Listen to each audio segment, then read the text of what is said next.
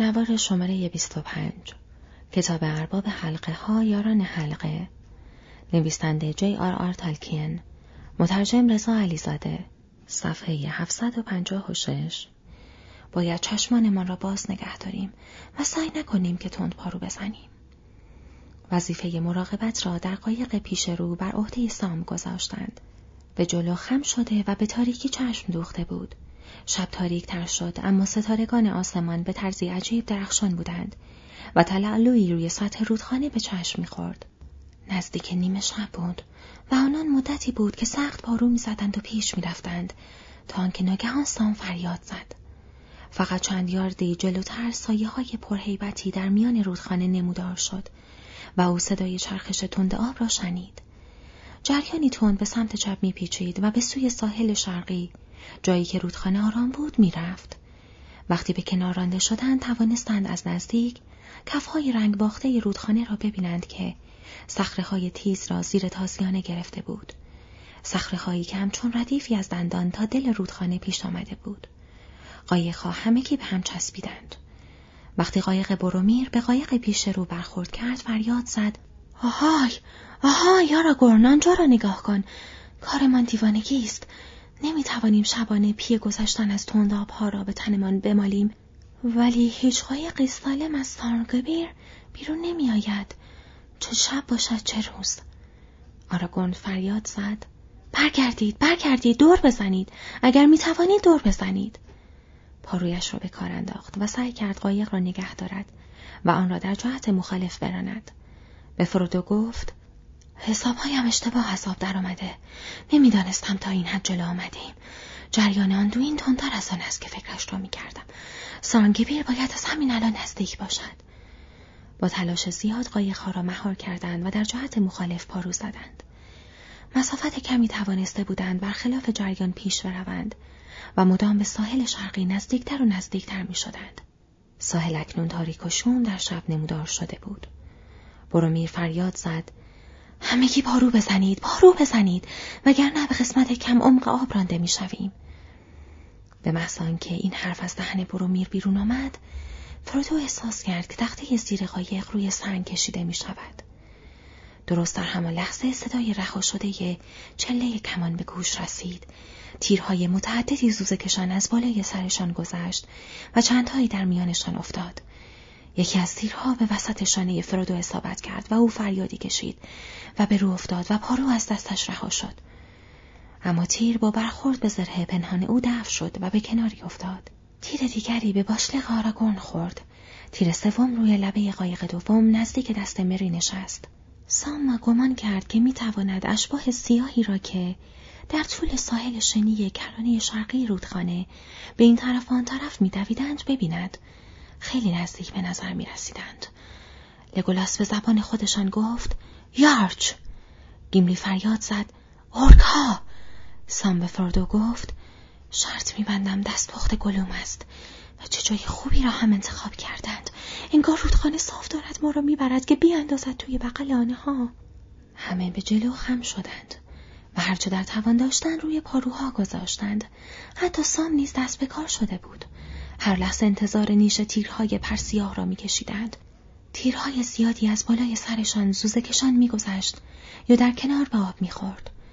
اما دیگر هیچ یک از تیرها به ایشان اصابت نکرد. هوا تاریک بود اما نه خیلی تاریک برای چشمان شب آزموده اورکا و در زیر نور ستارگان برای خسم مکار هدفی مناسب بودند. مگر آنکه شنلهای خاکستری رنگ لورین و چوب خاکستری قایقهای الف ساز خباست کمانداران مردور را دفع می کرد. ذره ذره تقلق کنن پیش رفتند. در تاریکی به دشواری می‌شد اطمینان داشت که جلو می روند. اما اندک اندک پیچ و تاب آب کم شد و سایه ساحل شرقی در تاریکی شب محو گشت. سرانجام به قضاوت خودشان دوباره به میانه های رودخانه رسیده بودند و اندکی بالاتر از های بیرون زده از آب قرار داشتند. سپس اندکی چرخیدند و با آخرین توان قایقها را به سوی ساحل غربی راندند. آنها را زیر سایه بوته ها متوقف کردند و روی آب خم شدند و نفسی به راحتی کشیدند. لگولاس پارویش را زمین گذاشت و کمانی را که از لورین آورده بود برداشت سپس روی ساحل پرید و چند قدمی بالاتر رفت. کمان را کشید و تیری در آن گذاشت و برگشت به تاریکی رودخانه خیره شد. از آن سوی آب صدای فریاد و جیغ به گوش می رسید اما چیزی دیده نمی‌شد.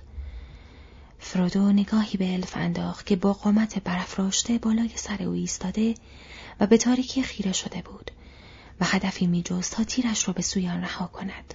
سر تاریکش تاجی از ستاره های سفید درخشنده داشت که در برکه های تاریک آسمان پشت سرش فروزان بودند. اما اکنون از سمت جنوب ابری بزرگ اوج گرفت و بادبانکشان پیش آمد و ملتزمان رکابش را به دشت های پرستاره گسیل کرد. وحشتی ناگهانی بر گروه حاکم شد. لگولاس نگاهی به بالای سرش انداخت و زیر لب گفت البریت کلتونیل به محض که چنین گفت شبهی تاریک شبیه ابر اما نه ابر چرا که بسیار سریعتر حرکت می کرد. از درون سیاهی جنوب پدیدار شد و شتابان به سوی گروه پیش آمد و همچنان که نزدیک می‌شد روی تمام روشنایی ها را پوشاند. طولی نکشید که به شکل موجودی بالدار درآمد و مثل چاهی در شب تاریک بود. فریادهای وحشیانه از آن سوی آب به استقبال بلند شد. فرودو ناگهان سرمای گزنده ای را که در تنش میدوید و به قلبش چنگ میانداخت احساس کرد. سرمایی مرگبار در شانهاش احساس می کرد که مثل خاطره زخمی کهنه بود. مچاله شد و نشست انگار که می‌خواست پنهان شود. ناگهان از کمان بزرگ لورین آوازی برخاست. تیری زوزه کشان از کمان الفی بیرون جست. فرودو بالا را نگاه کرد. درست روی سرش شبه بالدار جهت خود را تغییر داد. صدای قیهه گوشخراشی شنیده شد و شبه بالدار گویی از آسمان به زیر افتاد و در تاریکی کرانه شرقی رودخانه از نظر ناپدید گشت. آسمان دوباره صاف شد. هم همه از دور برخاست و صدای دشنام و شیون به گوش رسید و آنگاه سکوت در گرفت. آن شب دیگر نه تیری از شرق این سو پرتاب شد و نه صدای فریادی برخاست. آراگورن کمی بعد دوباره قایقها را به بالای رودخانه هدایت کرد. راهشان را از نزدیک ساحل ادامه دادند تا آنکه پس از طی مسافتی کوتاه به یک خلیج کوچک و کم عمق رسیدند. چند درخت کوتاه نزدیک آبرسته و در پشت آنها ساحل به صخره‌ای سر به آسمان کشیده بود. گروه تصمیم گرفت همانجا بماند و منتظر دمیدن صبح شود. کوشش برای ادامه راه در شب بی بود. نه اتراق کردند و نه آتشی افروختند. تنگ هم در قایقهایی که به هم بسته بودند دراز کشیدند. گیملی گفت آفرین به کمان گالادریل و دست و چشم لگولاس و خرد خرد شروع کرد به خوردن یکی از کلوچه های لیمباس. تیر جانانه توی تاریکی انداختیم دوست من. لگولاس گفت ولی کسی چه می‌داند که به چه چیزی خورد؟ من یکی نمیدارم ولی خوشحالم که سایه نزدیکتر نشد. اصلا از آن خوشم نیومد. خیلی مرا یاد شبه داخل موریا میانداخت و نجوا کنان ادامه داد شبه بالروک را می‌گویم. فرودو گفت بالروک نبود. هنوز داشت از سرمایی که به دلش افتاده بود میلرزید. چیزی سرتر بود فکر می‌کنم سپس مکسی کرد و ساکت شد. برومی روی قایقش کج شد. انگار که داشت تلاش می‌کرد نگاهی به صورت فردو بیاندازد. با بیقراری پرسید خب چه فکری می‌کنی؟ فردو جواب داد فکر می‌کنم نه بهتر است نگویم. هرچه بود سقوطش دشمنان ما را معیوس کرد. آراگورن گفت ظاهرا همینطور است اما اینکه دشمنان ما کجا هستند و چند نفرند و بعد قرار است شکار کنند نمی‌دانیم. امشب را هیچ کدام من نباید بخوابیم. تاریکی الان ما را مخفی می کند اما وقتی روز هوا روشن شد کسی چه می‌داند چه چیزهایی قرار است ببینیم. اسلحه های خودتان را دم دست بگذارید.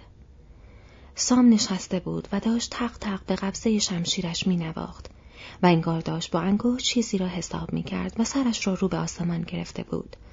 نجوا کنان گفت خیلی عجیب است. ماه اینجا شبیه ماه شایر یا ماه بیابان است. یا باید باشد. ولی یا ما از گردش افتاده یا من در حساب اشتباه می‌کنم.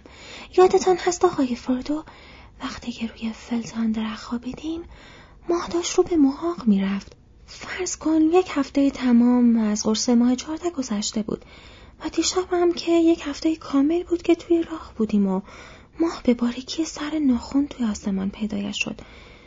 انگار که ما اصلا در سرزمین الفا نمانده باشیم. خب من سه شب رو که به طور مسلم یادم که آنجا بودم و باز انگار که شبهای بیشتری رو یادم میآید ولی قسم می‌خورم که یک ماه کامل آنجا نبودیم. آدم فکر می‌کند که زمان در آنجا حساب و کتاب نداشت. فرودو گفت شاید هم رسم آنجا همین بود. شاید در آن سرزمین توی زمانی قرار داشتیم که مدتها پیش گذشته و رفته بود. گمانم تا سیلولو ما را به آندوین برساند.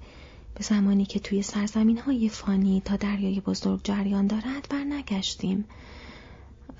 و من هیچ ماهی را در کاراس گالادون به خاطر نمیآورم. نه ماه نو نه ماه چهار هفته. شبها فقط ستاره و روزها فقط خورشید.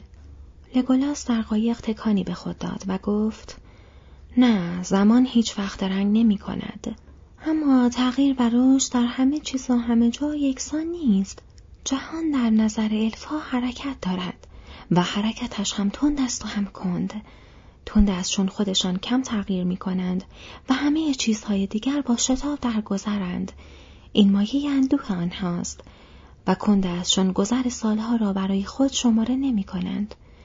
گذشت فصلها برایشان چیزی نیست جز موجهایی که در رودخانه بسیار بسیار بلند دایم در حال تکرار شدن است. اما در زیر آفتاب همه چیز باید سرانجام راه فرسودگی را تا به آخر طی کند. فرادو گفت اما فرسودگی در لوری ناهسته است. قدرت بانو بر آن نظارت می کند. زمان در کاراسگارادون که بانویش حلقه الفی را در اختیار دارد پربار است. هرچند که شاید کوتاه به نظر برسد. آراگون گفت از این موضوع در خارج از لوریه نباید حرفی زده شود. حتی با من دیگر این بحث را تمام کنید. ولی همینطور هستم. در آن سرزمین حساب روزها از دستت بیرون رفته. آنجا زمان برای ما همانقدر سری گذشته که برای الف ها.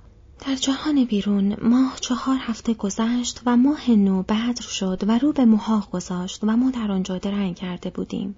دیشب ماه نو دوباره بیرون آمد. زمستان تقریبا سپری شده. زمان میگذرد و بهاری که چندان امیدی به آن نیست نزدیک می شود. شب ساکت سپری شد. هیچ صدا یا فریادی از آن سویا به گوش نرسید. مسافرانی که در قایقهاشان تنگ هم چپیده بودند، تغییر آب و هوا را احساس کردند. هوا در زیر ابرهای شرجی انبوه که از جنوب و دریاهای دوردست به آنجا می آمد، گرم و ساکن بود. جریان رودخانه روی سخره های تندابها اکنون بلندتر و نزدیکتر می نمود. آب از شاخه های نازک درختان بالای سرشان شروع به چکیدن کرد. وقتی روز از راه رسید حالا هوای پیرامونشان معتدل و غمانگیز شده بود. کم کم سپیده جای خود را به روشنایی رنگ پریده و پراشیده و بیسایه روز سپر. مه روی رودخانه را پوشانده و ساحل خود را در پوششی از بخار سفید پیچیده بود. ساحل مقابل دیده نمی‌شد. سام گفت من اصلا چشم دیدن مه را ندارم ولی این یکی مثل اینکه خوشیوم است حالا شاید بتوانیم بدون آنکه اجنه لعنتی ما را ببینند فرار کنیم. آراگون گفت شاید همینطور باشد ولی اگر محکمی بالا نرود پیدا کردن راه خیلی سخت است. و اگر قرار است که از سارنگبیر بگذریم و به امین مویل برسیم چاره جز پیدا کردن راه نداریم برومیر گفت من نمی‌دانم که چرا باید از تنداب ها بگذریم یا بیشتر از این دنبال رودخانه برویم اگر امین مویل جلوی روی ماست آن وقت می توانیم این قایق ها را رها بکنیم و به طرف غرب و جنوب برویم تا آنکه برسیم به انتواش و با گذشتن از آن به سرزمین من برسیم. آراگورن گفت اگر بخواهیم به میناستریت برویم می توانیم همین کار را بکنیم ولی روی این موضوع هنوز توافق نکرده ایم و چون این مسیری ممکن است خیلی بیشتر از آنچه در زبان آسان است خطرناک باشد. در انتواش پهن و باطلاقی است و مه برای کسانی که روی پا راه می روند و بار با خود دارند به طرز مرگباری خطرناک است. تا مجبور نشویم قایقها را رها نمی کنم. دست کم رودخانه مسیری است که آدم در آن گم نمی شود. برومیر گفت ولی ساحل شرقی دست دشمن است و حتی اگر بتوانی از دروازه یارگونت بگذری و بدون درد سر به تیندراک برسی آن وقت چه می‌کنی؟ از آبشار پایین میپری و توی باطلاقها فرود میایی آراگورن جواب داد نه بهتر است بگویی قایقهایمان را از مسیر باستانی به پای راوروس می‌بریم و آنجا دوباره به آب می‌زنیم. برو میر تو از پلکان شمالی و جایگاه رفی بالای آمونهن که در روزگار پادشاهان بزرگ ساخته شده خبر نداری یا دوست داری آن را فراموش کنی؟ من یکی تصمیم دارم پیش از اینکه مسیر بعدی ما را انتخاب کنم یک بار دیگر روی آن جایگاه رفی بیستم. آنجا شاید نشانه ای ببینیم که ما را راهنمایی کند. برومیر زمانی دراز با این تصمیم مخالفت کرد. اما وقتی مشخص شد که فرودو در هر حال به دنبال آراگورن خواهد رفت تسلیم شد. گفت رسم مردمان میناستریت نیست که دوستانشان را هنگام نیاز تنها بگذارند. و اگر به تیندراک رسیدید زور بازوی من لازمتان خواهد شد. تا آن جزیره بزرگ با شما میآیم ولی نه بیشتر. آنجا راه خود به سوی خانه پیش می‌گیرم. تنها. به شرط آنکه کمک من استحقاق پاداش همراهیتان را نداشته باشد.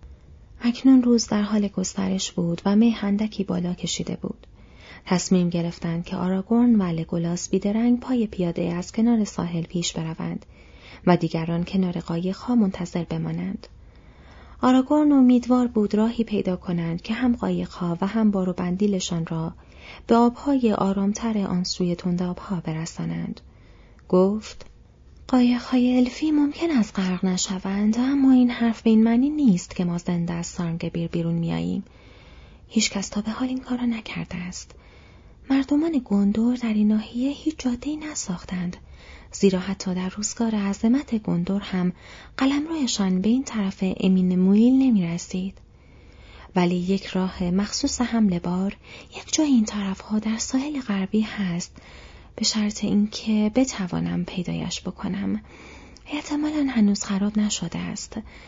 برای سفر قایقهای سبک از سرزمین های بیابانی تا از گلیات مورد استفاده قرار می گرفت و این وضع چند سال پیش هم ادامه داشت تا آنکه های مردور شروع به ازدیاد کردند.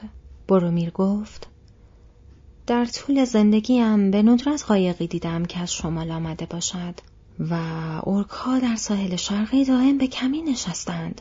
از این به بعد حتی اگر راهی هم پیدا کنید هر مایلی که جلوتر بروید خطر بیشتر می شود.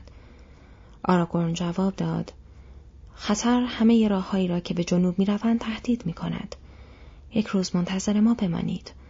اگر در ظرف این مدت برنگشتیم بدانید که واقعا حادثه بدی برای ما پیش آمده است. آن وقت باید راهنمای جدیدی برای خودتان انتخاب کنید و تا جایی که می توانید خوب از او پیروی کنید.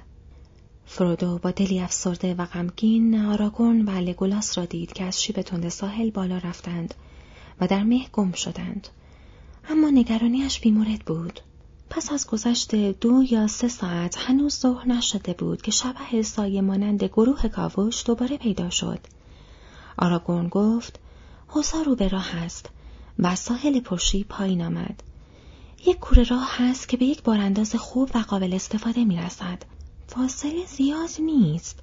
ابتدای تنداب ها کمی بیشتر از نیم مایل پایین تر از ما قرار دارد. ولی نه خیلی آن طرفتر از تنداب ها رودخانه دوباره زلال و بیموج می شود ولی شدت جریان زیاد است. مشکل ترین کارمان این است که قایقها و بارمان را به کور راه قدیمی مخصوص حمله بار برسانیم. راه را پیدا کردیم ولی در این قسمت از لبه آب دور است و دویست متری آن طرف ساحل زیر پناه یک دیواره صخری قرار دارد جای برانداز شمالی را پیدا نکردیم. اگر هنوز سر جای خودش باشد احتمالا پریشب از آن رد شده ایم. باید در جهت مخالف رودخانه سخت پارو بزنیم و با این حال معلوم نیست که توی مه گمش نکنیم. به گمانم باید همینجا رودخانه را ترک بکنیم و از همینجا هر طور که می‌توانیم خودمان را به کوره راه حمل بار برسانیم. بورومیر گفت حتی اگر همه ما آدم بودیم باز هم کار آسانی نبود. آراگورن گفت با این حال چون راه دیگری نیست امتحانکی می کنیم. گیملی گفت بله امتحان می کنیم. پای آدم ها روی جاده ناهموار وا میماند. اما دورف ها با بار دو برابر وزن خودشان راه را ادامه می دهند. ارباب برومیر. در عمل معلوم شد کاری است بسیار دشوار اما بالاخره به انجام رسید. بارها را از قایقها بیرون آوردند و به بالای ساحل جایی که فضایی هموار قرار داشت حمل کردند. آنگاه قایقها را از آب بیرون کشیدند و بالا بردند. خیلی سبکتر از آن چیزی بودند که انتظارش را داشتند. این که آنها از چوب کدام درخت که در سرزمین الفا روید ساخته شده بودند حتی لگولاس نیز نمی‌دانست. اما چوبی بود بسیار صف و در عین حال به طرزی عجیب سبک. مری و پیپین خود می توانستند قایقشان را در جاده هموار به آسانی حمل کنند. با وجود این برای بلند کردن و جابجایی در زمین ناهمواری که گروه مجبور به گذشتن از آن بود نیروی دو مرد لازم بود. زمین ویران و در هم ریخته و پوشیده از تخت سنگهای آهکی خاکستری رنگ کمی دور از رودخانه با شیبی تند بالا می‌رفت و پر بود از شله های پنهانی که علفها و بوته ها روی آنها را پوشانده بودند. بوته های تمشک و دره های کوچک با دیواره های صاف و اینجا و آنجا استخرهای باطلاقی که آبشان از جویبارهای محصور در خشکی آن سو تأمین می‌شد. برومیر و آراگورن قایقها را تک تک حمل کردند و دیگران با زحمت فراوان از پی آنان بارها را بالا کشیدند. سرانجام همه چیز منتقل شد و روی کوره راه مخصوص حمل بار قرار گرفت. سپس به جز اندکی مزاحمت از جانب نسترنهای تو در تو و سنگهای فروریخته بسیار همگی با هم پیش رفتند. هجاب مه هنوز بر روی دیواره سنگی در حال ریزش آویخته و در سمت چپشان رودخانه را در لفاف پیچیده بود. صدایش را میشنیدند که روی آبسنگ ها و دندانهای سنگی سارنگبیر میخروشید و کف می‌کرد اما نمی توانستند آن را ببینند. دوبار رفتند و برگشتند تا همه چیز را در کمال سلامت به بارانداز جنوبی رساندند. در آنجا کوره راه به طرف ساحل میپیچید و با شیبی ملایم به لبه کم عمق استخری کوچک منتهی می‌شد. چون این می نمود که نه دست انسان بلکه آب رودخانه که پیچ خوران از سارنگ بیر پایین می آمد و به پایه یک صخره کوتاه برخورد می کرد صخره که اندکی در دل آب پیش آمده بود آن را در کنار ساحل کنده باشد در آنجا ساحل به شکلی عمودی ارتفاع می گرفت و به صخره خاکستری رنگ منتهی می شد و برای کسی که می‌خواست پیاده راه خیش را ادامه دهد هیچ گذرگاهی وجود نداشت. از همکنون بعد از ظهر کوتاه گذشته بود و غروب تاریک ابری از راه می رسید. کنار آب نشستند و به خروش و قررش آشفته تندابها که در مه پنهان بود گوش سپردند و دلهاشان همچون روز رو به زوال گرفته بود. برومیر گفت بسیار خوب رسیدیم اینجا و همینجا باید یک شب دیگر را بیتوته کنیم نیاز به خواب داریم و حتی اگر آراگون قصد داشته باشد که شبانه از دروازه آرگونات بگذرد همگی خسته هستیم. البته بی تردید به استثنای دورف خوشبانیه ما. گیملی هیچ پاسخی نداد. از همان لحظه که نشسته بود داشت شورت می‌زد. آراگون گفت بیایید تا آنجا که می توانیم همینجا خستگی در کنیم. از فردا باید دوباره روزها سفر کنیم. تا هوا دوباره تغییر نکرده و ما رو لو نداده فرصت خوبی داریم که پنهان از چشمهای مراقب ساحل شرقی بی سر و صدا فرار کنیم. اما امشب باید دو نفر دو نفر به نوبت نگهبانی بدهیم. هر سه ساعت یک گروه مرخص می شود و گروه دیگر نگهبانی را تحویل می گیرد. آن شب هیچ اتفاق ناگواری رخ نداد. جز نرمه باران مختصری که ساعتی مانده به سپیده صبح باریدن آغاز کرد. وقتی هوا کاملا روشن شد به راه افتادند. از همکنون مه در حال رقیق شدن بود.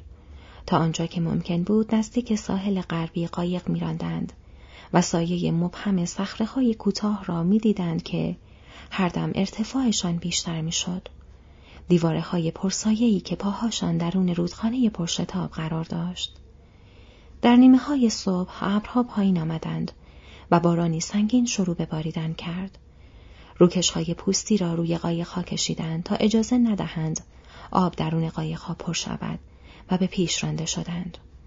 در میان پوشش خاکستری آویزان کمتر چیزی را در برابرشان یا در پیرامونشان می‌دیدند. اما بارش باران زیاد طول نکشید. آسمان بالای سرشان آهسته آهسته روشنتر شد و ابرها ناگهان از هم گسیختند و حاشیه بریده بریده آنها به سوی شمال به طرف بالادست رودخانه حرکت کرد. بخار و مه کنار رفته بود. در مقابل مسافران در ری عمیق عریضی قرار داشت. با دیواره های عظیم صخره‌ای که به پیش آمدگی های رف مانند و شکاف های آن چند درخت کج و کله چسبیده بود.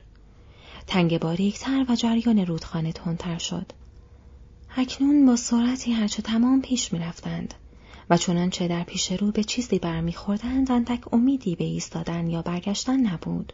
بالای سرشان نوار باریکی از آسمان رنگ پریده آبی دیده می‌شد.